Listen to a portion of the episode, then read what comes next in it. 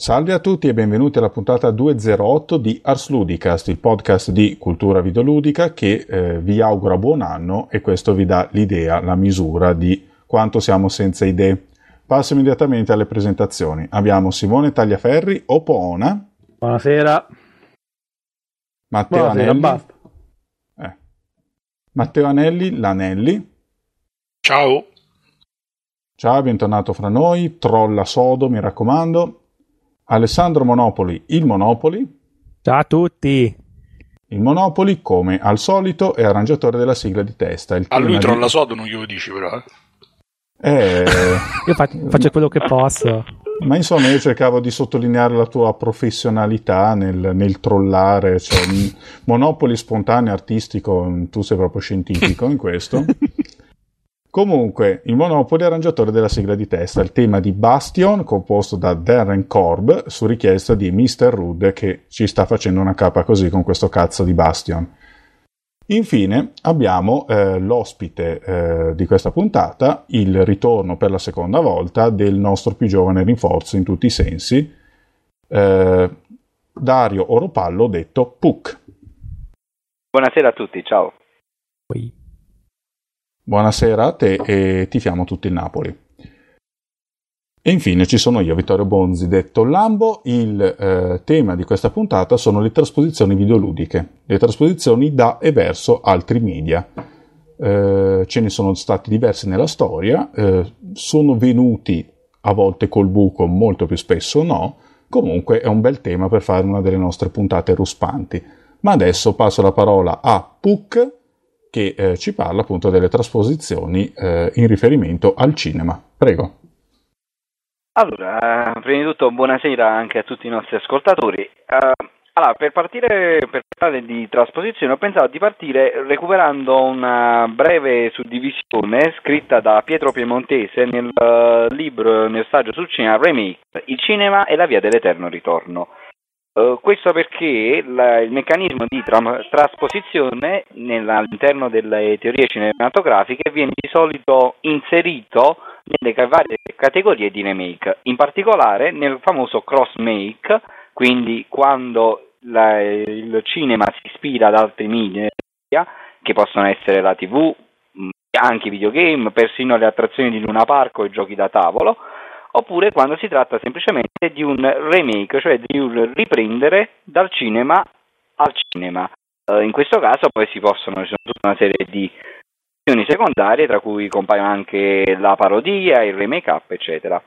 Possiamo dire che il cinema sostanzialmente sia nato come trasposizione della realtà, e in particolare del teatro. È una cosa storicamente accettata, e basta fare una breve ricerca per notare che quasi tutti i film fino agli anni 30 del Novecento per lo più si ispiravano a romanzi, opere teatrali già preesistenti. Un esempio su tutti: Nosferatu di Murnau, classico di ispirazione basato sul Dracula di Bram Stoker, che poi si è allontanato, però comunque mantenendo dei forti collegamenti col romanzo.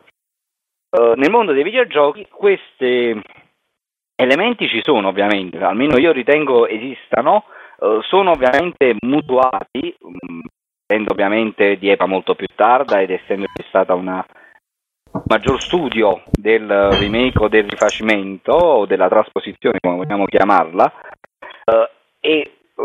probabilmente noi notiamo una differenza molto forte, che il videogame solitamente le sue trasposizioni le deriva dal cinema.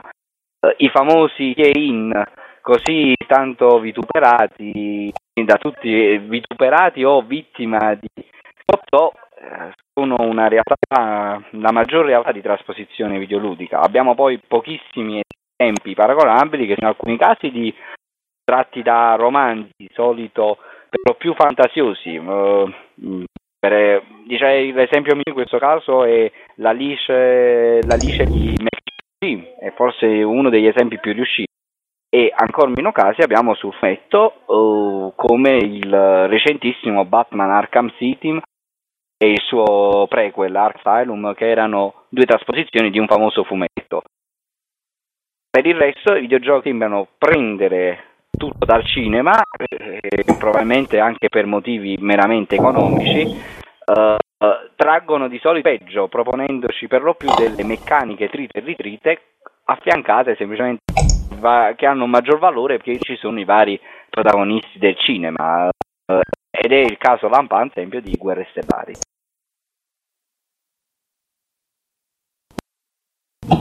Ok, a questo proposito è uscito il famoso MMO di cui si sta tanto chiacchierando. L'Anelli ha pronto una trollata bella fresca su The Old Republic, no? Io?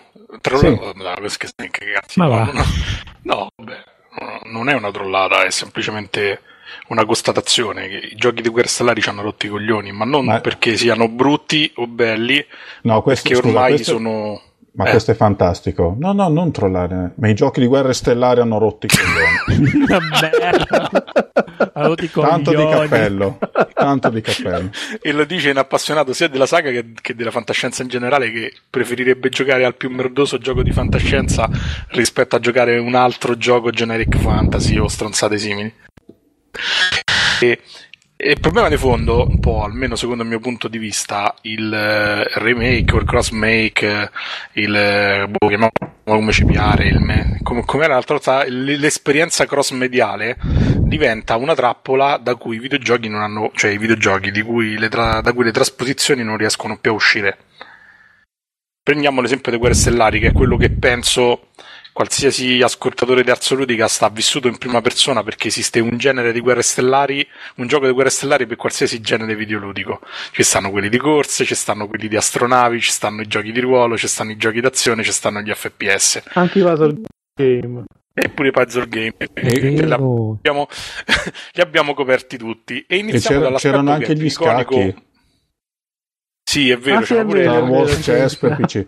E quando esistevano ancora, quando non era un genere morto, c'erano gli Space Simulator. TIE Fighter è ancora uno dei miei giochi preferiti di sempre. Comunque. È vero.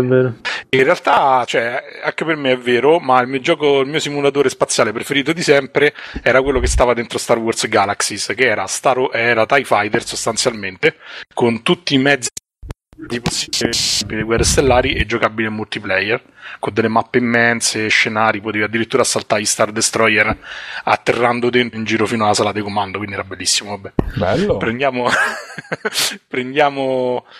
Chiudiamo sta parentesi. Dici, qual è il problema principale dei giochi di Guerre Stellari? Alla fine piacciono a tutti, no? Io ne avrò giocati una quindicina minimo, penso, da quando avevo i primi computer in poi, e c'è da dire che da quel punto di vista sono anche tutti rifiniti abbastanza bene, no? Rispetto alla media delle trasposizioni cinematografiche.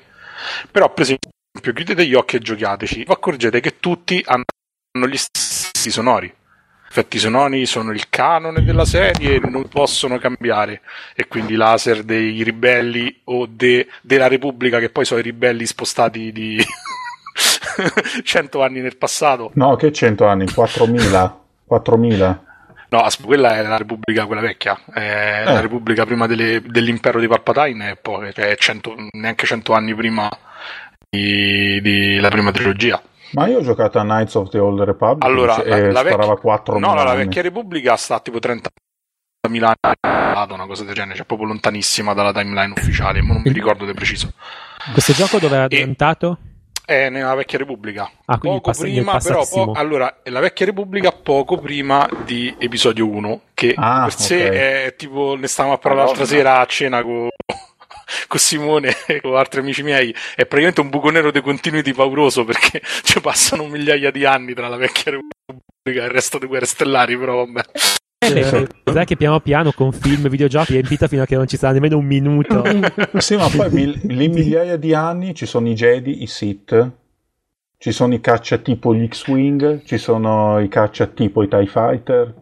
Sono passati millenni. Sono anche più fighi di quelli che erano prima, sì. Eh sì, infatti. Secondo il discorso.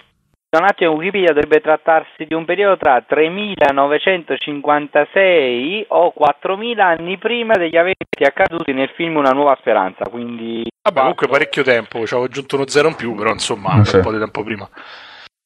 Sì, che poi la stessa sbobba, salvo per il fatto che la forza è in equilibrio. Cioè. Sì. Cioè i Sith hanno i propri sistemi, confrontano la Repubblica apertamente, ma il resto... Però ho capito, il problema è che comunque ti trovi a giocare, no? Un gioco che storicamente è molto distante da quelli, diciamo, a cui siamo stati abituati al cinema, eppure sostanzialmente è tutto identico, a parte il fatto della pigrizia creativa che si vede pure con la trilogia, la nuova, il prequel, diciamo, della trilogia ufficiale, in cui sostanzialmente è stato riportata una situazione politica, sociale e dei personaggi da un contesto all'altro, ma sostanzialmente rimane quasi tutto immutato dal punto di vista delle dinamiche. La stessa cosa diventa nei giochi, no? Per l'eroe, che ne so, per esempio nei FPS c'è l'eroe a lanzolo un po' riluttante, che poi può essere mezzo Jedi, può essere mezzo cacciatore di taglie, però comunque alla fine siamo sempre là, e Old Republic atterra proprio in mezzo a sti cliché paurosi, e quindi sa un po' tutto di veramente troppo visto, anche diciamo il discorso dell'art direction del gioco è qualcosa che ormai ci siamo talmente abituati che se uno chiude gli occhi e si mette a disegnare uno scenario che immagina sia di Guerre Stellari, probabilmente in Old Republic lo ritrovi. E quindi insomma la cosa che a me ha dato fastidio è proprio questa, perché tu vedi tanto potenziale ma anche tanti soldi, perché poi ci hanno speso veramente tanti soldi che si spreca un po', perché rivisto col vecchio Star Wars Galaxy, che sicuramente ci ha avuto un passato più burrascoso, i giocatori hanno preso malissimo un cambio di rotta che però invece di far chiudere il gioco dopo un anno e mezzo l'ha fatto durare quasi 10 anni, e quindi forse tutto sommato anche visto il numero di rotta, per curiosità, perché Galaxy era nato come un gioco open world vecchio stile tipo Ultima. Ah, quindi tu puoi fare tutto, puoi riuscire a fare tutto, puoi essere chiunque. Okay. Il problema era che c'è il problema di tutti i giochi del genere, e si era creato un sistema tipo quello di online, solo che non c'aveva un'economia così sofisticata, e quindi c'erano ormai un gruppo di giocatori che erano andati avanti, c'erano le loro città, che è un po' quello che è successo pure con i Gioconan, e che ha fatto morire il gioco anche là dopo poco tempo. Quindi c'erano giocatori molto potenti che si erano organizzati, i neofiti erano praticamente incapaci di giocare. In Sony si sono accorti di questa cosa e hanno rettificato il tutto facendolo diventare un gioco parco a tema, come succedeva con EverQuest e quegli altri giochi della Sony che all'epoca andavano molto bene. Oh. E come sta succedendo pure con World of Warcraft per il resto? Cosa succede? Con World of Warcraft. Vabbè, World of Warcraft è nato proprio così, insomma. Diciamo adesso lo stanno rinnovando perché la gente si è pure rotta le palle, però World of Warcraft, diciamo, i suoi 5-6 anni se li atti, nessuno si aspetta che un MMO dopo 5-6 anni si è ancora al top, e qui alla fin fine si fanno le stesse cose che si facevano in Star Wars Galaxy, alcune si fanno peggio, perché ad esempio i combattimenti spaziali secondo me sono ancora molto lontani da quelli più maturi di Galaxy, e si fanno le stesse cose, che vuol dire uccidi 100 mostri, parlare col tizio che ti dà la cosa da portare all'altro tizio, cioè le cose classiche degli MMO, e il fatto che poi gli effetti speciali siano quelli, la grafica un po' migliore, però sostanzialmente le fa vedere sempre gli stessi scenari, i mezzi sono simili, te crea un po' quel sapore agrodolce che ti dice vabbè, ma forse se lo facevano con un'ambientazione originale era pure più gradevole, anche se magari avrebbe attirato meno giocatori.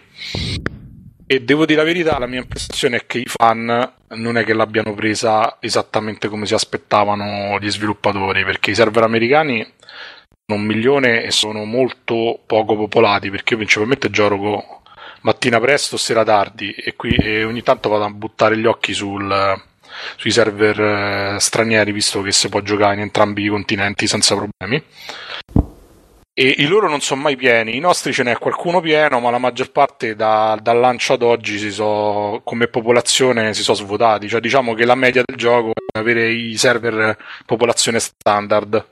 Per fare un esempio, quando è uscito World of Warcraft i server sono rimasti stracolmi per almeno un anno, e quindi insomma mi ha lasciato un po' così, anche se devo dire poi, tolti vabbè il fanservice, che forse è pure un po' quello che ti ammazza il gioco, perché è veramente esagerato come trasposizione, è forse una delle migliori che ci sia state, perché anche le storie sono scritte molto bene e ti fanno sentire abbastanza al centro della storia, anche perché il gioco è sostanzialmente un gioco single player, che ci hanno messo sti fill-in che ti fanno perdere un sacco di tempo perché vogliono un abbonamento, però è un'illusione il fatto che sia un gioco multiplayer in realtà, tranne le arene, queste cose qua, la maggior parte del gioco si gioca da solo, seguendo una storia, facendo dialoghi, e francamente non credo che la componente multiplayer continua come l'hanno pensata loro, che per esempio prevede che tu prenda punti esperienza se segui i dialoghi, ma già adesso è veramente difficile seguire i dialoghi con altre tre persone che skippano tutto, che vanno avanti. Quindi non lo so. Poi quando... quindi si potrebbe dire che sostanzialmente questo The Old Republic sarebbe stato meglio investire forse su Knights of the Old Republic 3, continuare quello che si era già fatto, forse sarebbe stato un investimento più interessante, anche perché da come dici tu le meccaniche single player sono ben fatte, da quel che almeno... sì, le storie sono a livello BioWare secondo me più alto. Il problema è che mentre per giochi single player poi c'era più varietà anche su come si risolvevano le missioni, qui per forza di cose sono quasi tutte del tipo, cioè gli obiettivi sono quelli classici da MMO e quindi trovi a fare delle quest idiote con una storia fighissima sostanzialmente. Vabbè, a noi quello che ci interessa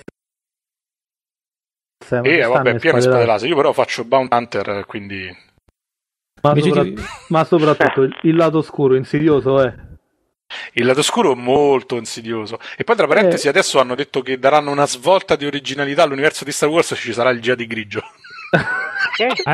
Faccio una domanda, la domanda che tutti i fan dei giochi BioWare. Sì. No, però penso non intendessero sui giochi online, no?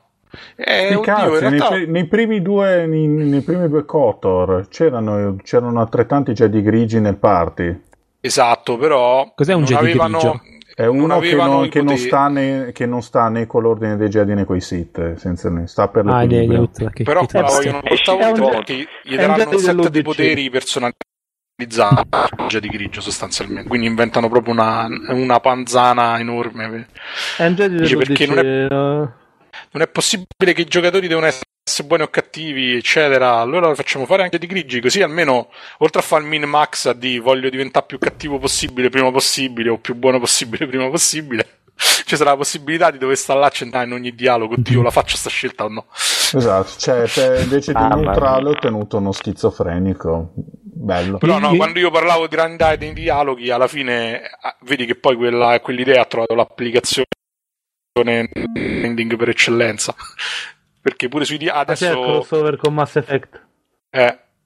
No, ma infatti io, guarda, sinceramente la cosa che mi fa incazzare è proprio quella che secondo me con Mass Effect, dove avevano libertà creativa molto più ampia, secondo me sarebbe venuto fuori qualcosa di fenomenale, perché sì, vabbè, lo spara tutto, ti legavi sempre a una meccanica che comunque più di tanto non ti permette sbocchi, però non c'avevi sti vincoli assurdi, non c'avevi i vincoli per esempio che la colonna sonora deve essere quella di John Williams perché qualcuno ha deciso di pagare la marchetta a John Williams, ha fatto arrangiamenti per tutto il tempo.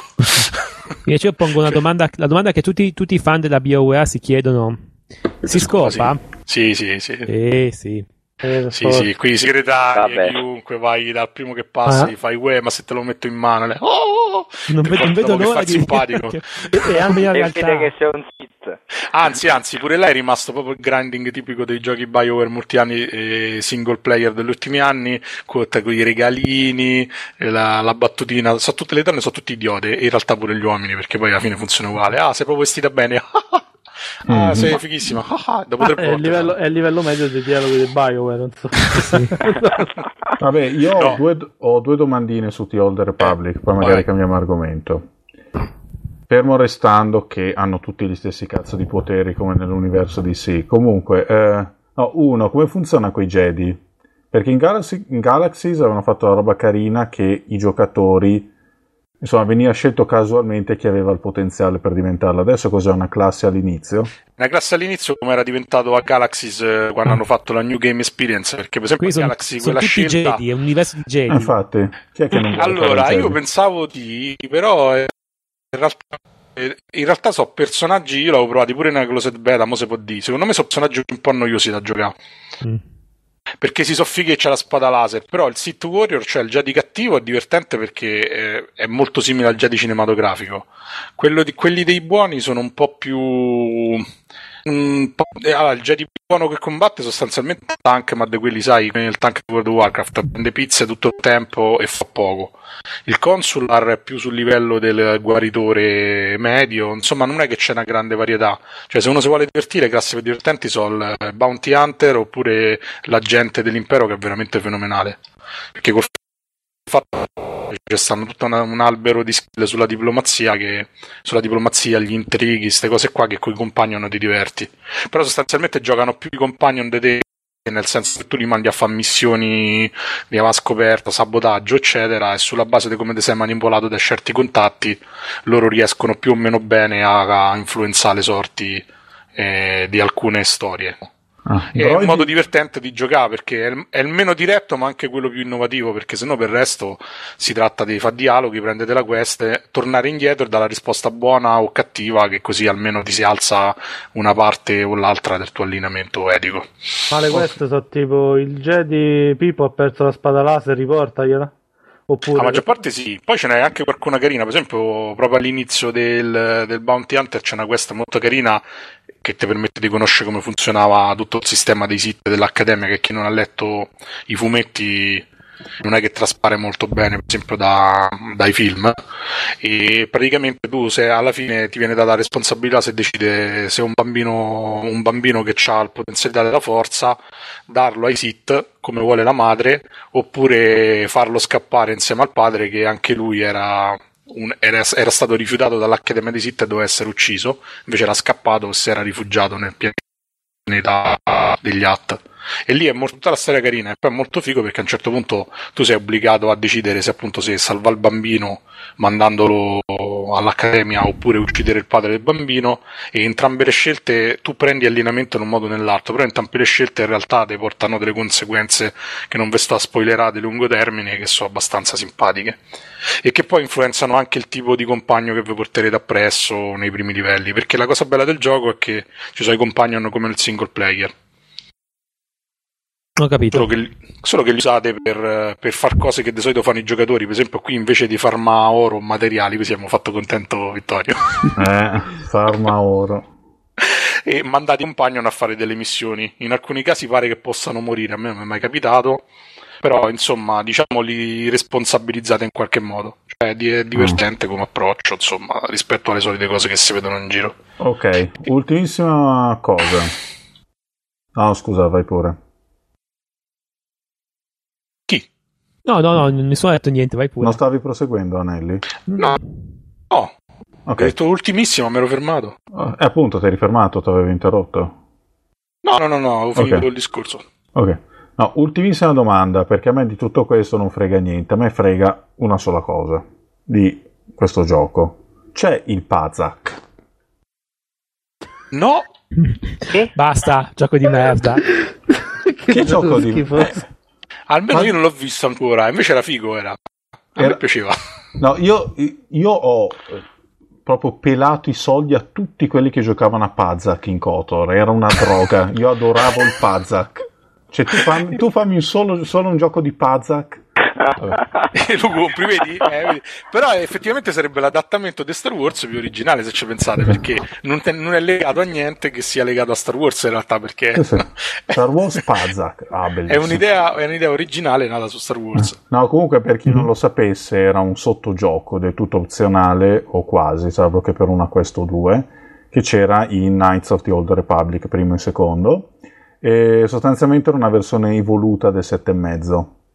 Mischiava il concetto del 7,5, cioè di dover avvicinarsi a un punteggio senza andare fuori, al concetto di carte collezionabili, ed era bellissimo, dava un senso a tutto il gioco. E per come dici sempre tu, più è interessantissimo. È interessante. No, è vero, dai, il Pazak era bellissimo. No, la galassia poteva andare a cagare, io volevo giocare a Pazak. Bellissimo.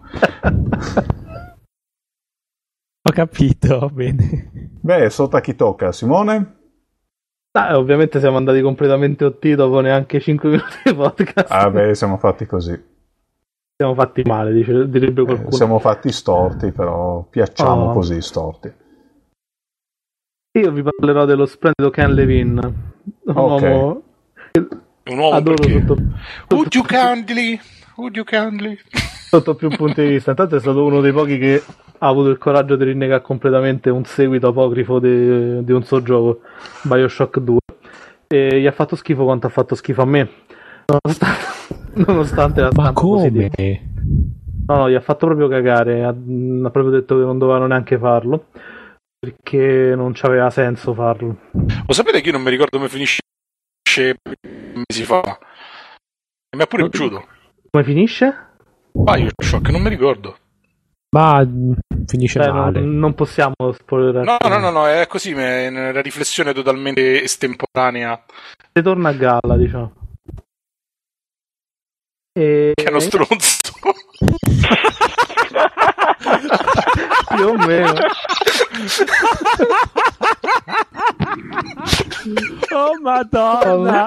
Oddio. Mi ricordo solo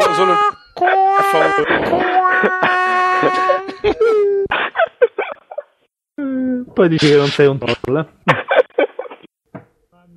E vabbè, dai, avevo fatto la figura di merda anche stasera. Ma che figura, è una cosa più bella che tu abbia mai detto. Vabbè, le hai fatto un bel complimento. Vedete la differenza tra il troll scientifico e il troll artistico? Eh? La vedete? È questo guizzo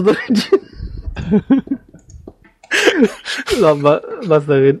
Stronzo, è la cosa più bella che hai detto. No, ma dico... Ah, ho capito cosa intendi. Ma no, io volevo essere gentile. Ma è qui che sta l'artista, l'assenza di studio, il colpire proprio senza che si possa prevedere. Fantastico. Senza volerlo poi. Sì, grande, arte. Grazie. No, guardate, io non riesco a dire più niente, la sindrome di Stendhal. Vai avanti, Simone. Allora, scusate, però io... poi non vi interrompo più, giuro, ma io sto giocando a Codorn, oggi hanno fatto una patch e adesso droppo delle gang badge. Oh no. Hanno già capito dove poteva andare il gioco. Vabbè, finita questa, dai, continuate pure. Ho perso completamente il filo del discorso, giustamente, perché Kevin Levine ha rinnegato BioShock 2. Okay. Ha rinnegato BioShock 2. Okay. E visto che parlavamo per chi non lo ricordasse, le trasposizioni da videogiochi a altri medium, altri media, anzi, perché sono plurali, e proprio recentemente lui ha fatto un intervento sul possibile film di BioShock e praticamente ha detto, riassumendo, che a lui non gli frega assolutamente niente di un film di BioShock, cioè non è una cosa che sente come necessaria. Perché non la sente come necessaria? Nei mesi precedenti aveva spiegato il suo punto di vista sull'argomento. Secondo lui i videogiochi non devono raccontare le loro storie solo attraverso filmati o attraverso... scritte, testi, insomma, come viene fatto tradizionalmente, ma come ha tentato di fare con BioShock, lo fanno attraverso la costruzione di un ambiente che racconta in sé quello che vuole dire. Se posso introdurmi, non è vero, perché racconta le cose attraverso i diari che raccoglie. Se non ci fossero i diari non ci sarebbe storia. Allora, e qui è finita la mia trollata. Quella è la storia. E siamo d'accordo, la sala racconti attraverso determinati strumenti. Vabbè. Sì, finito il discorso, poi voglio riprendere questa cosa che ha detto. Lui intende un ambiente che racconta qualche cosa di suo, a prescindere anche dalla storia che poi viene narrata, che è differente come concetto. Comunque sia, parlando dell'argomento, senza che... esuliamo troppo dal discorso. Dice che non sente la necessità di un film di BioShock perché BioShock la sente come un'opera sua, cioè fa un discorso molto da autore, si pone molto come autore rispetto al gioco, rispetto a tanti game designer che magari sentendo, che ne so, il film di Tomb Raider, siamo eccitatissimi, siamo contentissimi che Angelina Jolie presta il ruolo di Lara Croft, avevamo visto proprio lei, usavamo altre modelle ma pensavamo a lei, no? Che è il discorso classico che viene fatto perché è un discorso fortemente commerciale. Invece lui si è, tra virgolette, messo di traverso, come a dire sì, ok, fate il film di BioShock, ma ha anche detto che controlleranno se nel film verranno messe cose da BioShock,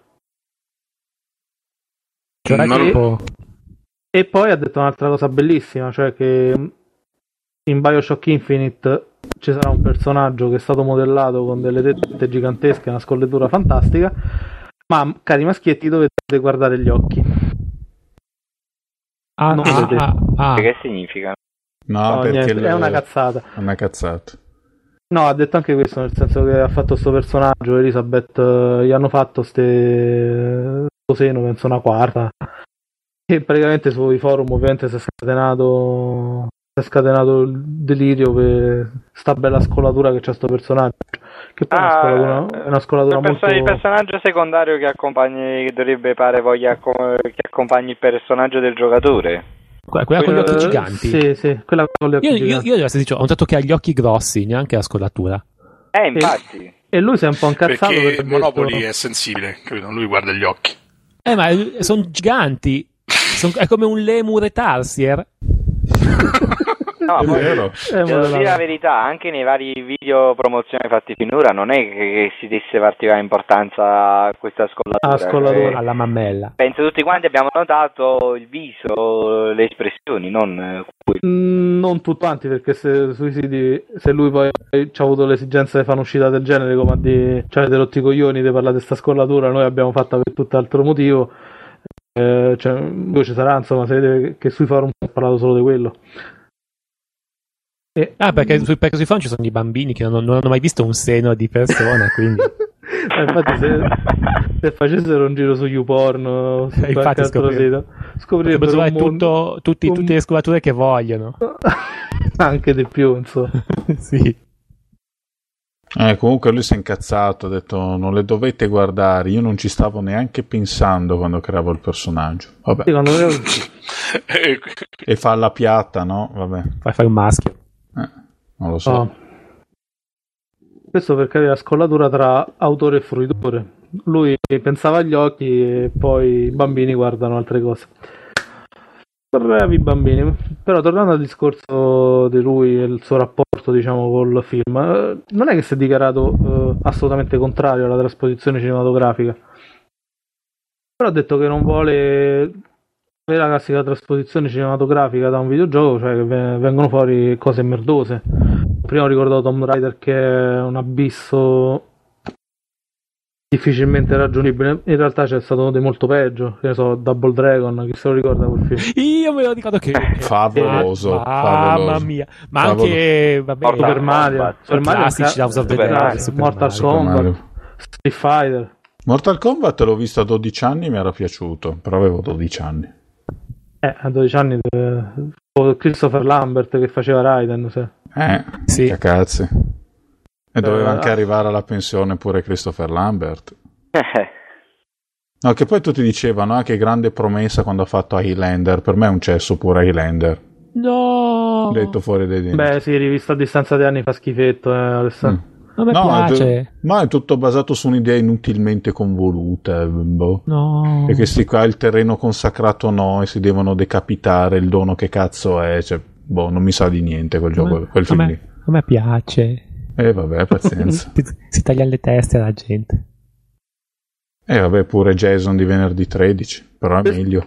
Detto questo, dato che la cross medialità, cioè le varie trasposizioni, aggiustamenti, patch tra vari medium in cui il singolo universo viene sfruttato per ogni cosa, è ormai una necessità commerciale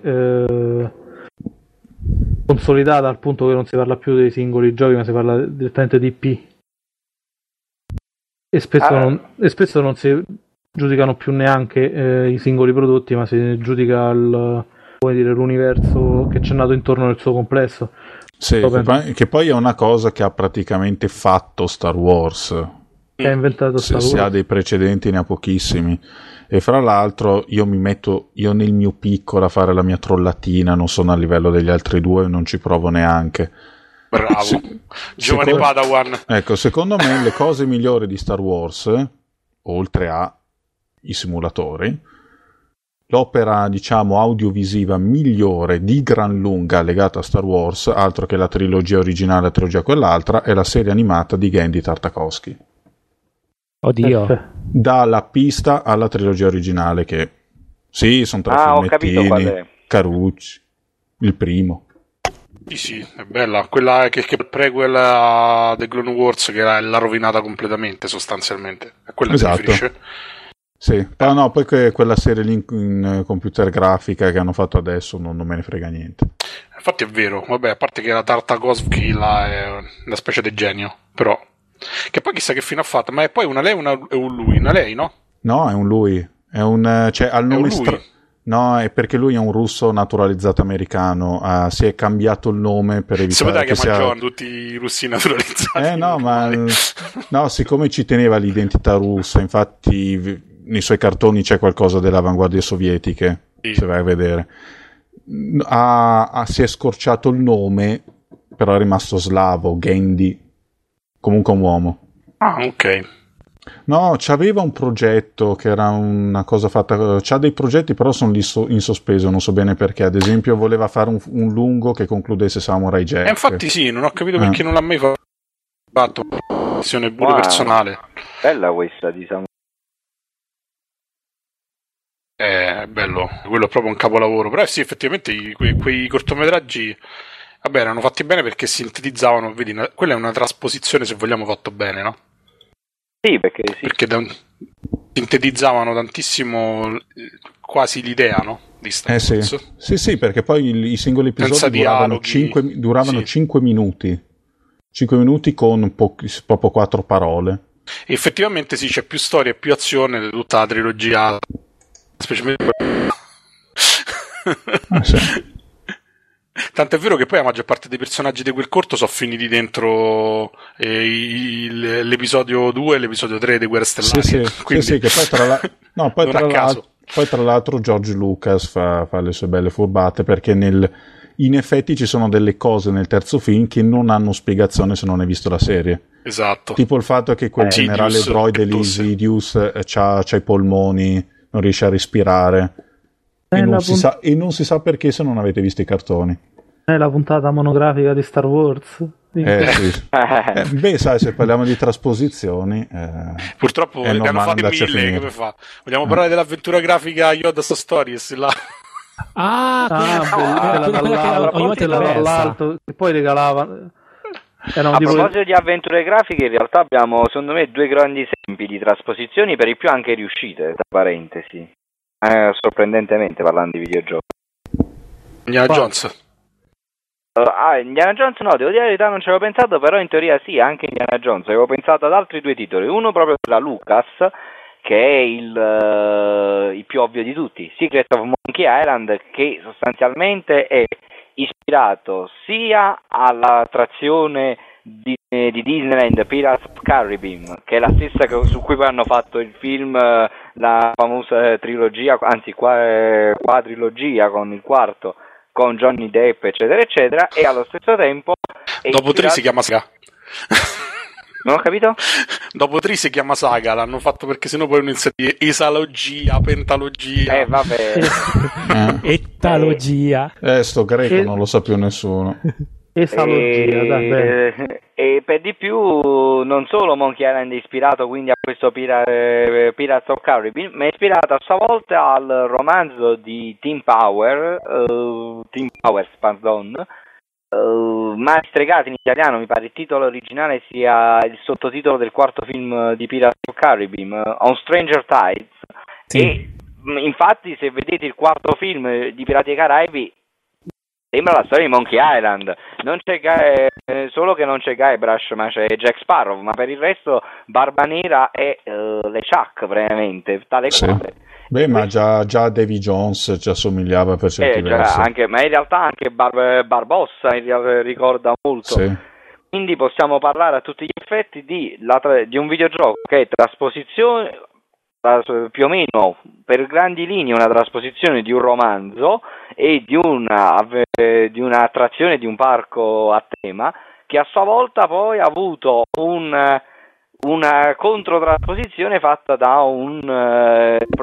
un film hollywoodiano, che a sua volta ha avuto varie trasposizioni nei videogiochi, a parte i giochi tratti dai film, nulla di che. Il discreto, secondo me, simpatico, ho giocato forse in multiplayer, Pirati del Lego, Pirati dei Caraibi, e come se non bastasse in realtà ci sono delle trasposizioni di Pirati dei Caraibi all'interno dei vari Kingdom Hearts della Square Enix, quindi ci troviamo in un guazzabuglio confusionario di trasposizioni su trasposizioni, e paradossalmente esce anche il capolavoro, perché The Secret of Monkey Island credo non sia banale riaffermarlo ancora una volta, ma è un gioco fantastico, giocato tuttora.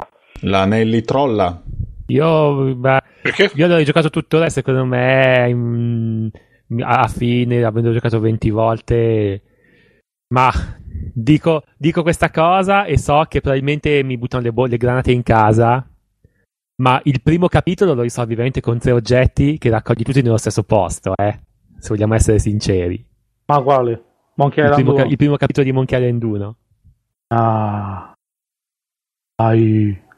Io l'ho detto, ditemi che non è vero. Andate nella cucina, tutto quello che c'è nella cucina lo raccogliete e avete finito il capitolo. Beh, se il 2 avesse un design migliore, è vero. Beh, il 2 è nettamente meglio. Aveva un respiro più ampio, però dai, per il primo aveva delle trovate che...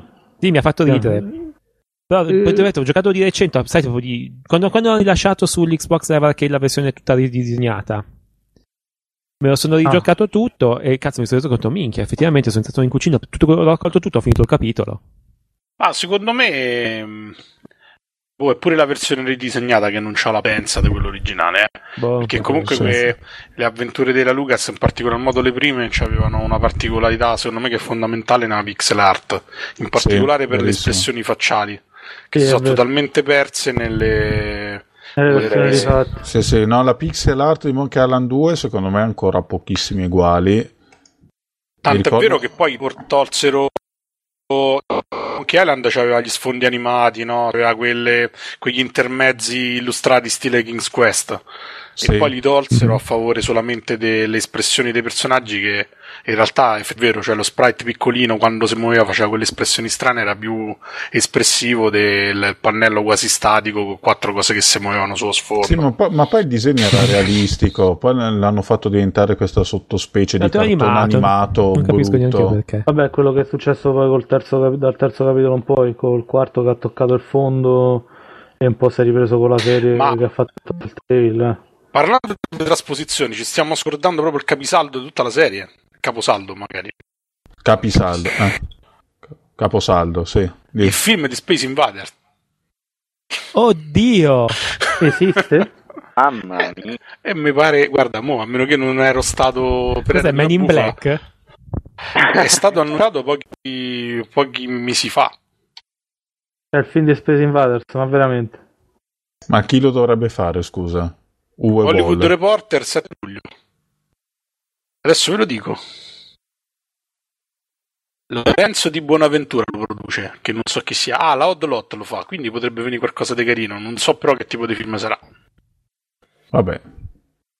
Se tanto mi dà tanto, insomma. Beh, secondo me ci poteva avere il futuro solo se lo faceva il mitico, come si chiama, John Six. Beh. Con lui avremmo visto Nuove Frontiere in Space Invaders, così, no?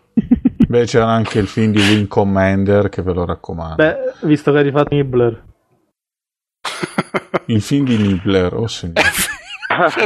Esiste, in realtà c'è la trasposizione, l'aveva fatto non mi ricordo quale sito, è un gioco Flash che praticamente sarebbe Centipede, però fatto Human Centipede.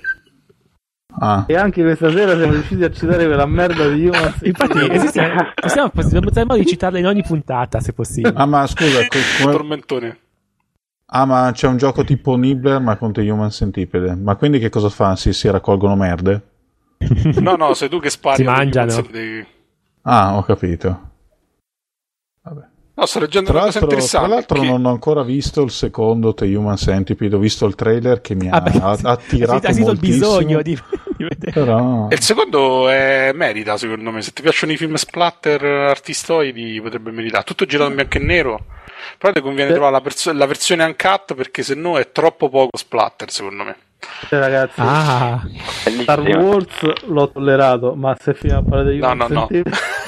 No, comunque tornando al film di Space Invaders, qui leggo che noi pensavamo era un coglione, è il produttore che c'è dietro tutte le trasposizioni cinematografiche dei cult anni 80 degli ultimi anni, come Transformers, dove non si capisce chi cazzo di robot sta inquadrando la telecamera perché sono tutti fottutamente uguali. Sì. No, ma, ma poi non si capisce dov'è la bocca, dov'è la faccia, come è fatta la faccia, che design schifoso. Che poi bastava farli uno bianco, uno rosso, uno viola, uno verde, uno blu, come era originale. No, li ha fatti tutti metallizzati.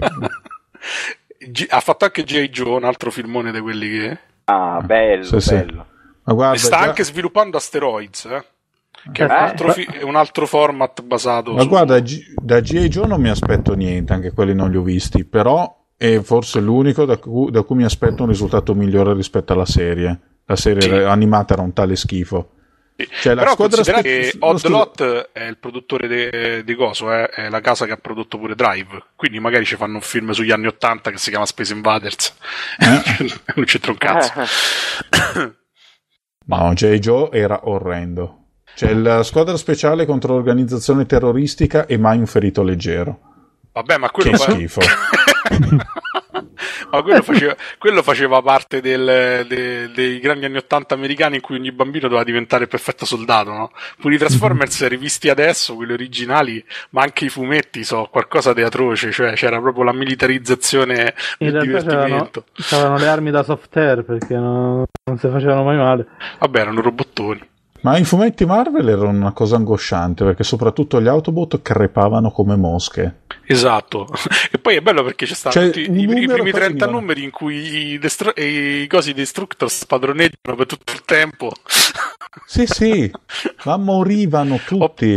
Optimus Prime decapitato, la testa che lo torturano per tutti i numeri. Bellissimo. Quella serie è sfighissima. Adesso sarebbe vietata l'armoige probabilmente una serie del genere a fumetti. Vabbè, figurati. Comunque pure i Transformers sono una serie che ha avuto tantissime trasposizioni, tutte più o meno mediocri, visto che ne stiamo parlando. Sì, ogni tanto ci ricordiamo che stiamo a fare videogiochi e c'è un... pare... Qual era? C'era un gioco di Transformers carino, era quello per PlayStation 2, però io non l'ho giocato. Sì, che si basava su una delle serie animate, era un action in terza persona e non era malaccio, ma è proprio l'unico che mi ricordo. Vabbè, in realtà pare anche quello di Cybertron, non mi ricordo il titolo preciso, l'ultimo uscito, sempre basato sulla serie animata Generation 1, è carino, anche se come al solito hanno investito troppo multiplayer per un gioco che poi avranno comprato in 10.000 persone, quindi appunto. Comunque ragazzi, vedete un sacco di film di merda, non ve ne risparmiate uno. Perché scusa? Vabbè, scusa, che dici? Drive è un film di merda? No, parliamo di Driver, la trasposizione di Drive. No, poi c'è questa cosa, dice Karat, che non si perde un Uwe Boll, e dice pure che sono belli. Se facessero il film di The Graveyard fileresti a vederlo. Sì, assolutamente. Sai che bello, la vecchia maledetta tu dall'isola. Sì, e per 3 ore guardi la vecchia morta. Ma secondo me non funziona. Secondo me non funzionerebbe come il gioco. Perché invece il gioco funzionava. Benissimo. Il gioco sulla vecchia di merda. No, comunque, scherzi a parte, sto parlando un sacco, scusatemi. Su di bei film, secondo me ce n'è uno che ha avuto una trasposizione buona come videogioco, anche se poi prendeva solo uno spunto, ed era Blade Runner della Westwood. Vero, veramente cazzuto. Sì, che secondo me era una bellissima avventura grafica, che per di più, oltre a prendere ovviamente la licenza cinematografica, a prenderla proprio a piene mani, perché l'inizio era l'inizio di Blade Runner film, proprio quando si accende il computer che ti fa vedere tutte le informazioni eccetera, però allo stesso tempo ripescava alcuni elementi che erano invece presenti sul romanzo di Dick, che probabilmente per motivi di tempo non erano stati inseriti o sono stati solo lontanamente accennati nel film. In primis partiva proprio con il fatto del ruolo degli animali domestici che si sono praticamente estinti, e ce l'hanno in pochissimi, sono una rarità per ricconi. Quello secondo me è un esempio di trasposizione ludica cross-mediale da film a videogioco, ma in realtà da un romanzo, riuscitissimo, ed è una proprio, secondo me, delle più belle avventure grafiche a cui io abbia giocato, ma in assoluto veramente me ne vengono poche in mente più belle. Si aveva un sacco di ottime idee, in effetti. Io poi avevo fatto uno speciale sull'avventura della Westwood, ma non scrissi niente perché non ero riuscito a trovarlo, quindi vabbè. Ah, quello fu un ottimo periodo comunque per le avventure, perché oltre a Blade Runner era anche, sono stati anche gli anni di Green Fandango, sì, poco prima erano usciti Full Throttle, il primo Sam Max, il primo Sam Max è del 93, siamo un po' indietro. Non vorrei dire una cavolata, ma forse Sam Max, forse anche quello è tratto da un fumetto, è ispirato a artiste. No, sì, erano degli albo fumetti che faceva Steve Purcell, che era uno dei grafici della LucasArts. Quindi possiamo, in realtà, quindi anche Sam Max si può definire una trasposizione da fumetto a videogioco, che in realtà poi sono tantissime anche quelle. Potremmo parlare, non ne abbiamo finora parlato, ma sarebbe anche lì da discutere, che sono un casotto. Sì, però effettivamente io proprio negli darsi sociale sui 90 c'era tanto da dire, perché c'erano tante idee dagli anni 90 in poi fino adesso che è uscito Batman, Arkham Asylum e Arkham City. Era veramente, le trasposizioni da fumetti erano veramente arrivati proprio allo schifo più totale. Mm-hmm. Non so, i giochi sull'Uomo Ragno erano quasi tutti dei cessi. C'erano quei due bellissimi per la prima PlayStation, poi quello sul primo film che non era malaccio, infatti assomigliava a quelli, gli altri delle porcherie indicibili. Vabbè, tutta l'era platform dominata da quei bitmap insulsi o da quei platform schifosi era veramente una cosa impressionante per quanto era brutta. Ultimamente sono tornati, ma anche perché sono cambiati i fumetti, cioè effettivamente negli anni 80 e 90 era difficile fare un gioco serio sui fumetti, perché i fumetti erano qualcosa di illeggibile, cioè fumetti anni 80 e 90 belli ce n'erano veramente pochi, o che hanno resistito al passo dei tempi, perché pure tutte le merde che fece la Image dal 93 in poi sì, che poi l'Image praticamente illeggibili, cioè la Image ci puntava parecchio sulle trasposizioni videoludiche, che le andò abbastanza male. Fecero uscire un gioco di Spawn che era una vaccata. Non fecero mai uscire un gioco che doveva essere una specie di strategico in tempo reale, ma tipo Commandos, è basato su quella vaccata degli Youngblood. Sì, che madonna, cioè non si capiva un cazzo, cioè quei fumetti me li sto rilegge ultimamente, non si capisce un cazzo, cioè. Ah, ma riesci a leggerli? No, il problema è quello, c'è qualcosa, non si capisce la storia, no? Cioè non capisci proprio quello che succede. Rob Liefeld, un grande artista. Però, io non ho capito come cazzo ha fatto ad avere una carriera quell'essere lì. I raccomandati funzioneranno pure all'estero, che sì, ne dica la gente. Ma aveva successo, piaceva, non è possibile, io non riesco a spiegarmelo. Vorrei citare una cosa tutta italiana. Sì. C'era negli anni no. Che se vogliamo è una sorpresa di un fumetto, però non lui. Prima di Arapora Pucchi, che vuol parlare invece di un gran capolavoro del passato, che è, vi ricordate sicuramente i giochi che faceva la Simulmondo ogni mese su Dylan Dog e Diabolic. Sì, c'è ragione. Sì. Erano una roba tutta italiana, non erano... Mi ricordo che io li compravo ogni mese. Non anche male. Duravano tipo un'ora e mezza. No, c'era il gioco di Attraverso lo specchio, che tra l'altro era diversissimo dal fumetto, che non era malaccio. Mm-hmm. C'era anche un lunghetto. Il problema era la solita poca lungimiranza dei produttori, secondo me. Quelli andavano distribuiti in inglese. Probabilmente sì, non era per niente, era un po' corto, mi ricordo che appunto... Anche perché quello che era il periodo che Dylan Dog mi sa era già pubblicato da Dark Horse in America, quindi insomma era un periodo che per Sergio Buone li buttava veramente bene. Sì, ma infatti quel gioco lì, su Attraverso lo specchio, la versione inglese ce l'ha, io l'ho visto proprio col titolo True the Looking Glass. Sì, è vero, vedi. È vero. Però quelli piccolini uno al mese. Poi infatti un po' ha fatto Diabolic, di cui ne ho giocato uno, Dylan Dog che ne ho giocati tipo tutti. E poi hanno fatto questo Simulman che era una roba un po'... Sì, che era una roba un po' fantascientifica, era brutto e non era basato su niente. Francamente avrei sperato qualcosa legato a Nathan Never, che secondo me è una delle serie moderne della Sergio Bonelli, sì, che è stata ascoltata meno. Hanno fatto un giochino per Amiga, un platform di una difficoltà devastante, poi basta. Che c'era, tra l'altro era agli inizi quando c'era ancora la Yakuza, ed era basato mi sembra sulla Yakuza. Vedi, pensa che bello, Star Wars The Another Never Era, tipo, no? Vabbè che Another Never è fatto di quello. Che diceva Vittorio? No, vabbè che Another Never è fatto di plagi. Vabbè, come tutti i fumetti da Sergio Bonelli, che prima di prendere una direzione autonoma si fanno almeno copiando le idee a partire dal numero 1 di Dylan Dog. Sì, sì. Ma di relativamente originali ce ne sarebbero una minoranza, tipo Magico Vento, però è western. Magico Vento!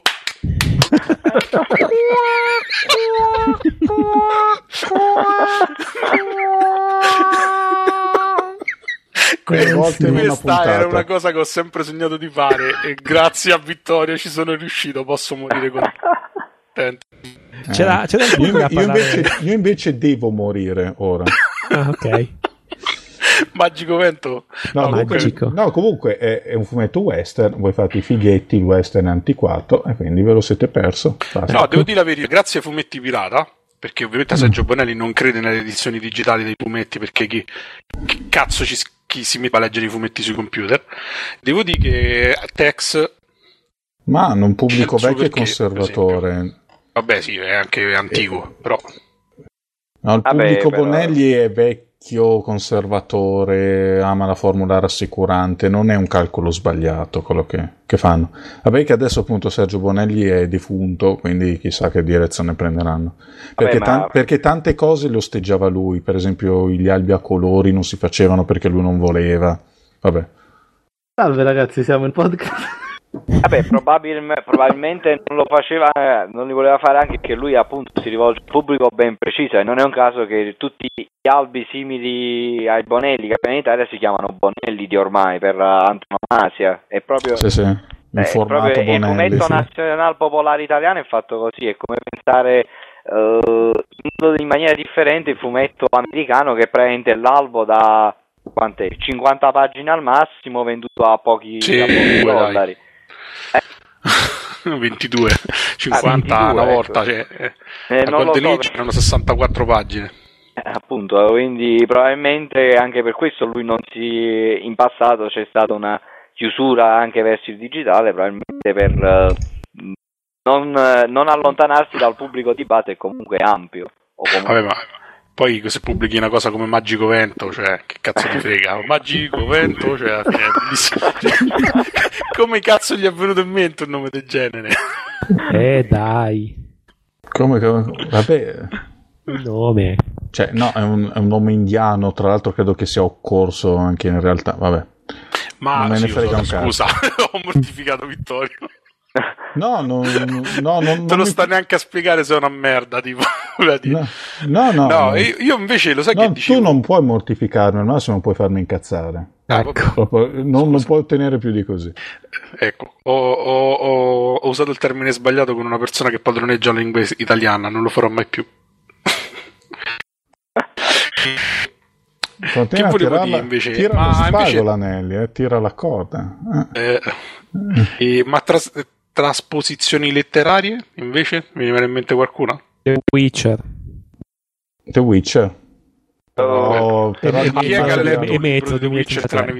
Witcher in realtà abbiamo come trasposizioni. Vabbè, in realtà c'è anche da fumetto, abbiamo dimenticato The Darkness, che almeno il primo era una discreta, un bel gioco. Una discreta cagata, dai, diciamolo. Il primo è il più bel gioco di questa generazione. Ma a me non è basta. Allora, oggi hai detto che Bioshock è una merda perché raccogli le registrazioni e ti sei dimenticato del quel piccolo escamotage narrativo che a un certo punto ha svoltato un gioco di merda e farlo diventare un gioco fighissimo. Parli di Bioshock? Vabbè, ma in realtà me l'aspettavo. Cioè, dai, se lo aspettavano tutti, a metà dopo un'ora di gioco c'è il finale, no? No, ma non è che c'è il finale dopo Medogo, è il discorso di come ti viene introdotto il colpo di scena. Ah, ok. Vabbè, non lo possiamo svelare, un giorno faremo una puntata sui colpi di scena e ne parleremo. Per me The Darkness gli dà la merda spaziale a BioShock, io lo dico, lo ripeto, l'ho ripetuto tante volte. Secondo voi lo sta facendo apposta? No, no, no, lo giuro su Gesù. L'ho scritto anche sul podcast, sul blog. Non giurare su Gesù che poi ti punisce col traffico. Ah,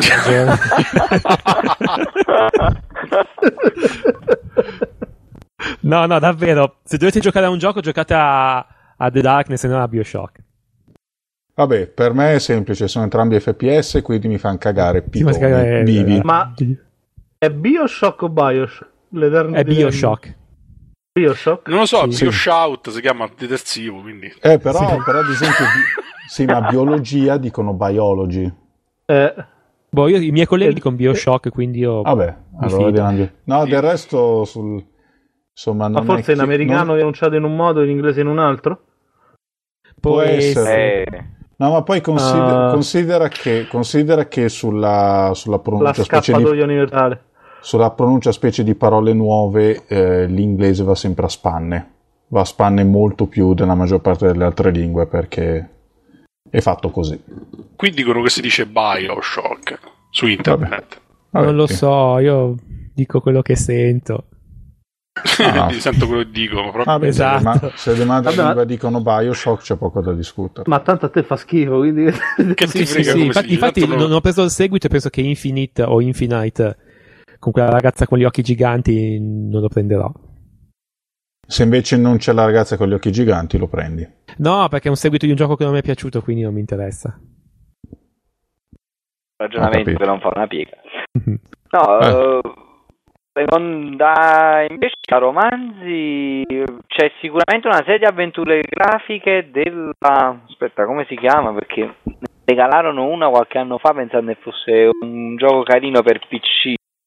C'è Metro 2033 che è stato da romanzo. E se vogliamo c'è Blade Runner, che anche se dal film c'è il film dal libro, quindi se vogliamo per partenogenesi... Per parte che non è vero, è sbagliatissimo. Vabbè, partenogenesi è bello. Sì. Ecco, si è transustanziato, ecco. Si tratta della serie Le avventure di Sherlock Holmes della Frog Waves. Sono delle avventure piuttosto semplici, nulla di eccezionale per PC, ma sostanzialmente forse uno dei primi due giochi forse l'hanno ispirati lontanamente ispirati ai romanzi di Doyle. A un certo punto si allontana facendo tra parentesi cose strane come Sherlock Holmes su Arsène Lupin o versus Jack the Ripper, insomma. Ma in generale sui romanzi si osa poco, lo si faceva più negli anni 90, infatti io faccio una marchetta personale, c'erano ad esempio l'avventura della Legend, tipo l'ultimo gioco che ho recensito che è su Deathgate, poi ne avevano fatto anche uno su Shannara. Guardate che per me Shannara sembra un'imprecazione, mi sembra una cosa che potrei gridare quando colpisco lo stipite della porta. Come magico un piede. Vabbè, le matte risate. Siamo stupidi tutti noi. Le matte risate. No, ma il bello è che cioè, a me non frega un cazzo che lui sfotta il fumetto, cioè... È proprio lo squallore della trovata che mi lascia così. Mamma, mi fa troppo ridere, non ci posso fare niente. Ma fai ridere che ridi? Ride da sola. Vabbè.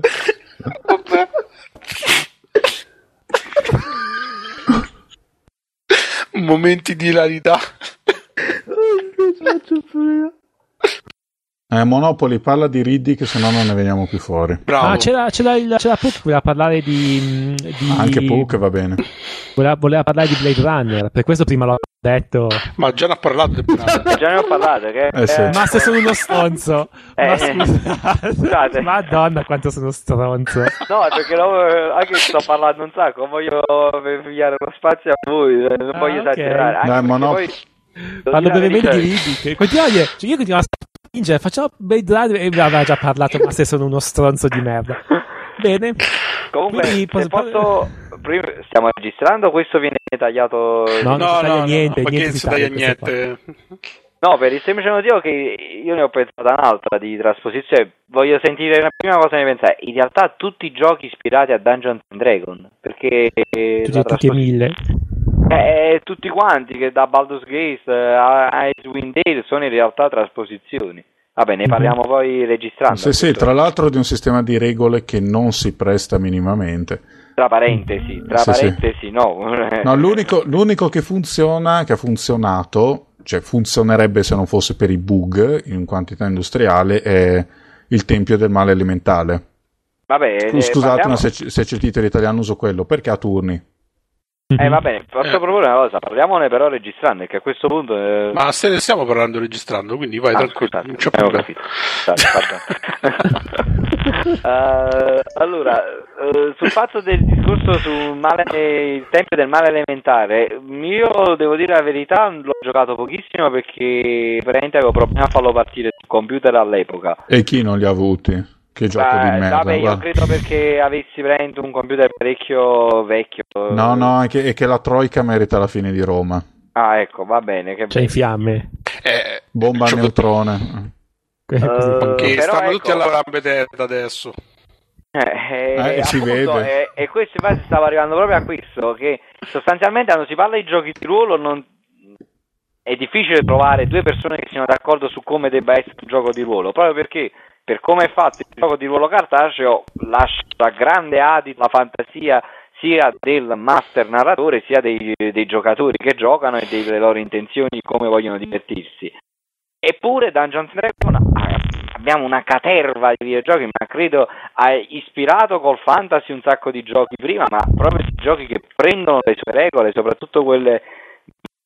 da quando nacque il D20 System ce ne sono a bizzeffe, mi vengono in mente quelli della BioWare, Baldur's Gate, Neverwinter Nights, anche Icewind Dale, eppure è una trasposizione di un gioco che forse veramente, come ben dicevi tu, non si presta assolutamente a essere reso videogioco, cioè, comunque forse l'unica trasposizione poteva essere Ultimo Online, permettendoti di fare tutto, che sostanzialmente è quello che puoi davvero fare in un gioco di ruolo, puoi fare tutto. Sì, ma infatti cioè, come il sistema non funzionava, cioè, poi uno non sa mai che classe fare, cioè. Quelle classi erano sbilanciate, proprio un sistema del cazzo. Vabbè, ma fare il guerriero hai fatto... Vabbè, però hai visto, anni di trasposizione hanno fatto sì che Dungeons & Dragons diventasse un sistema di gioco da tavolo fatto su misura per i giochi elettronici. Sì, perché la quarta edizione è molto merda. Videogiocosa, infatti. Sì. Io ho letto i manuali ed è diventato WoW. Sì, c'è proprio il boss, c'è proprio la progressione lineare. Stile. No, ma il concetto stesso di poteri, dei poteri da usare, appena hanno sentito parlare, mi è venuto in mente l'iconcina col tasto funzione. 1, 5, 2, 1, 5, 2. Esatto, quella roba lì. Che ce ne fa? Siamo tutti malati. Il mondo degli MMO distruggerà tutto, ma tanto ci salverà lui. È sceso il gelo. Chi è lui? Non chiedere niente tu. Non chiedere niente. Okay. Dai, vai a parlare dei giochi di Riddick e Monopoli. Parlo di Riddick e Meta. Dai, faccia Riddick. Dai. Faccia Riddick. Allora. Ma che cazzo c'ha l'Anelli? È pigliato benissimo, è pigliato d'un bene. Ma ha bevuto? No, e penso che ci stavo pure a pensare, una bella Red Eric. Invece... non c'è bisogno, sei ottimo così. Ha spoilerato tutto il campionario delle battute. Allora, Riddick, cioè, ci sono questi film che ha fatto Vin Diesel, che ha la voce più grave del mondo, che in pratica... che è un amicone di Alberto Belli. Sì. Ah sì, non lo sapevo. Così parebbe. No, in realtà non lo so. Comunque, ha fatto sesso con Alberto Belli. Comunque Justin Bieber. No. Ma Justin Bieber comunque ha la voce più grave. Ah, madonna. Sì, poi gli effetti fanno il resto. Sì, infatti, su di 8 ottave. No, comunque appunto non sto a parlare, ci sono due film di Riddick. Il primo è universalmente riconosciuto come bello. E il secondo è universalmente riconosciuto come brutto. E a me sono piaciuti tutti e due perché sono uno stronzo. E il gioco in realtà è una trasposizione, nel senso che usa un personaggio creato per un film, ma in realtà volevo parlare del primo Butcher Bay, e anche, se vogliamo, brevemente anche il secondo, che è il seguito, che è Atena qualcosa. E in pratica Escape from the Dark Atena, mi sembra. Esatto. In pratica qua dice il signor Riddick che in entrambi i giochi che sono il primo gioco è uscito tipo in periodo Doom 3, e infatti tecnologicamente non è per niente distante, anzi è praticamente molto simile dal punto di vista tecnico a quello di Doom 3. Si distanzia dagli shooter di quel periodo lì, perché in pratica si spara poco e c'è un sacco di combattimenti corpo a corpo, ci sono pure degli enigmi e c'è pure una lista delle quest. Infatti mi ricordo che ai tempi l'ho pigliato pensando vabbè sarà la solita merda, però mi piace Riddick, e invece è gran figata, cioè originale, cose che non si erano mai viste in un FPS fino a quel momento lì. E il seguito diciamo che continua più nello stesso modo, forse un pochino più semplificato, perché tipo nel primo c'erano proprio delle quest che potevi fare o non fare, c'erano delle ramificazioni, invece il secondo è un pochettino più lineare. E però porta avanti il personaggio bene, nel senso che non è che tipo diventa più buono o meno, perché è uno stronzo e stronzo rimane da che incomincia il gioco a che il gioco finisce.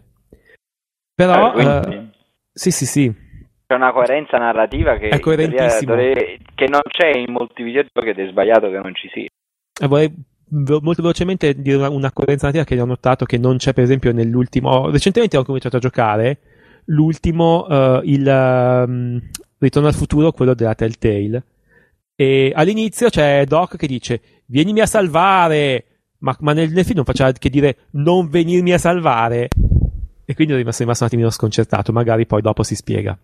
Tornando indietro subito a Riddick, mi ricordo che appunto ai tempi mi aveva colpito la parte tecnica, che appunto competeva con Doom 3, che tipo engine da $1 miliardo, arrivato tipo la prima casa canadese, la prima casa svedese che faceva prima Fast Tracker 2, che ha tirato fuori invece una cosa che gli competeva tranquillamente, stesso livello, e ha fatto un gioco straoriginale che ha dato la merda a tutti i suoi amici molto più costosi. E è uscito appunto in Dark Atena, c'è anche dentro Butcher Bay in versione rivista e corretta per Xbox 360, quindi è figo. Per me è divertente. Ho comprato per PS3, ho fatto una stronzata? Non lo so. Non lo so, i giochi quelli fatti da quella gente lì mi sa che sono meglio sul 360. Da quella gente lì. E poi sono quelli che si stanno con le Syndicate, no? Sì. Adesso non so cosa stiamo. Ah, sì, stanno facendo Syndicate, è vero. Infatti Syndicate, sono contentissimo. Che è diventato un FPS. Vabbè. Qualunque cosa diventa un FPS. Che in realtà mi spiace che diventa un FPS, ma immagina, nella mestizia che è un FPS, il fatto che lo facciano loro, che sono Starbreeze Studios, sono contento perché vuol dire che fanno almeno una cosa che ha una bella storia, come The Darkness e come Riddick, che è divertente da giocare. E poi Riddick aveva anche le sezioni in terza persona, no? Mi sembra sì, quando sali le scale. Anche i robot c'erano. Io c'erano anche i robot. Io mi ricordo che dal punto di vista narrativo era bellissimo il finale, perché a differenza di tutti i giochi che hanno una progressione in difficoltà, cioè iniziano facili e diventano via più difficili, invece il finale di Riddick, parlo del primo, era ultra caciarone, cioè lui a un certo punto saliva su sto robot e faceva una strage dei nemici che pure se erano armati non gli riuscivano a dire niente. Era bello perché stabiliva, cioè era, come posso dire, un finale naturale per quello che era stato il gioco, cioè lui aveva fatto determinate cose, era riuscito a acquisire quest'arma e con quest'arma distruggeva tutto, pure se poi era la sezione più facile rispetto a tutto il resto, cosa che però non hanno ripetuto in Dark Atena. Ma tra l'altro la scena del robot era stata inserita per la versione PC, probabilmente pensavano che i giocatori PC, se non c'è una scena così il gioco non va bene. Non l'avevo sentita questa, cioè non la sapevo questa. Sì, cioè, la versione non c'è il robot? La versione Xbox 1 non c'è il robot. La versione Xbox 360 è la versione PC, quindi c'è. Oh. C'è il robot. Bene, mi piaceva. Robot, se ci sono i robottoni va sempre bene. Esatto. Era una bella, qualunque cosa con i robottoni diventa un bel gioco. tranne quelle robe orrende che faceva la Banpresto. Che... beh, Banpresto fa proprio giochi brutti di default, però. Ma perché li fanno fare? Ecco, una cosa che vorrei capire, le trasposizioni. Perché le affidavano sempre a team conclamatamente di merda? Erano cioè, tipo, team... tutti i tagline li faceva la LJN. Come che quando... era, cioè, che era, credo, fatta di macachi che si tiravano palle di cacca, non so spiegarmi altrimenti. La Banpresto, tutti i giochi sui robottoni li fa la Banpresto. La Bandai non ne parliamo quante ne fa. Ma è come succedeva pure al Commodore 64, che tutte le conversioni le faceva la Tirtex. Perché? Perché spendevano i soldi per la licenza e poi affidavano comunque sia dei team rodati che comunque ti garantivano che il gioco veniva fatto con un certo costo e che sarebbe stato chiuso nei tempi stabiliti. Tirtex faceva dei giochi di merda, però chiudeva tutti i giochi nei tempi stabiliti. Banpresto idem, cioè ha sempre chiuso tutti i giochi nei tempi stabiliti. Se tu prendi una licenza che costa una certa cifra, poi se lo dai a un team che comunque te la dilata nel tempo, ti aumenta i costi in modo spropositato. Proprio non è questione. Okay. È come posso dire, possiamo chiamarle tipo catene di montaggio dei videogiochi, cioè nel senso che comunque sono team rodati per fare un certo discorso, che non sono legati neanche, che non sono troppo legati alla qualità, perché che ne so, gli arriva la licenza di Shrek, fai conto, devono tirare fuori il gioco di Shrek in 6 mesi. Invece il film deve uscire contemporaneamente al film. Tu t'affidi a loro perché comunque fanno un certo discorso per tagliare tutto ciò che potrebbe andare a interferire con l'uscita. Attenzione. No, è il magico vento questo, dai. Magico vento! Oddio no, davvero! Magico vento! Lampo, fermo il magico vento! Ma che cos'è sta cosa? È Lampo il suo magico vento! Ma magico perché... vento! Ma perché in tutta la serata ho parlato 3 minuti e è arrivato pure il magico vento?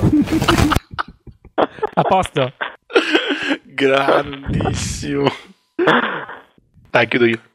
Allora, il povero Vittorio ha avuto un problema tecnico non mai identificato col microfono, come avete sentito dalle ultime statiche, e niente, chiudiamo noi la puntata, quindi Karat saluta. Ciao un'altra volta. Salutiamo anche il mitico Book. Ciao a tutti. Ciao. E Monopoli? Uè, ciao a tutti. Perfetto. Vi saluto anche io e vi annuncio che la sigla di chiusura è Cyclades Liberation di Greizer 87, perché non mi ricordo come si dice in inglese, e è un brano preso dalla colonna sonora di Hydra, lo sparatutto indie bellissimo di Loco Malito, che dovete anche da parte di Vittorio, che non sentite. Che Vittorio, vabbè, Vittorio sta là e fai degli scrocchietti, Vittorio. Grazie. Ecco, questo la prossima settimana ci sarà una sorpresa che ci è saltata sul più bello, proprio perché il microfono di Vittorio è andato a puttane. Vabbè, perché comunque almeno si sta a divertire, se non altro. Ciao a tutti. Va bene. Ciao, magico ciao vento, a tutti, e mi raccomando, magico vento. No, basta. Ciao a tutti, ciao. Ciao.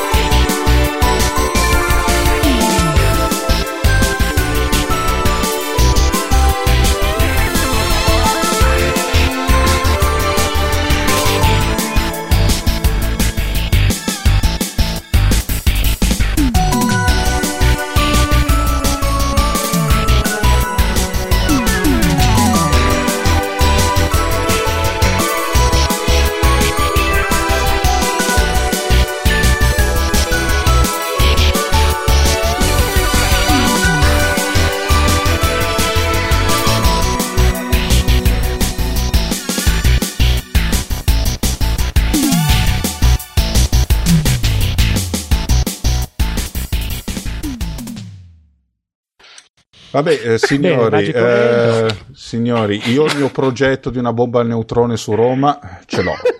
Sapete dove trovarmi. tipo Fallout 3. Noi ti stiamo dando delle motivazioni per mantenere la tua promessa. E se guardate, no, teniamo il Colosseo perché così Chuck Norris ci combatte dentro e poi basta. Ah, ne è buono che questo fa veramente. Ci secca tutti. Ma che frega, non gli dico magico, basta, ma è assurdo. Allora. Come fa a farti dire così tanto? Comunque questo direi che al massimo va nei blooper, perché direi che va tagliato. Sì, effettivamente, dai. Piangi, sono quasi riuscito ad asciugare le lacrime. Piangete che vi fa bene, eh? Dai, che poi ti mangi gli orsetti gommosi, una bella crisi diabetica. No, non ce l'ho, porca puttana, neanche ho cenato perché ho fatto tardi. Per questo che... Ah, ecco, la risata isterica perché non ha cenato.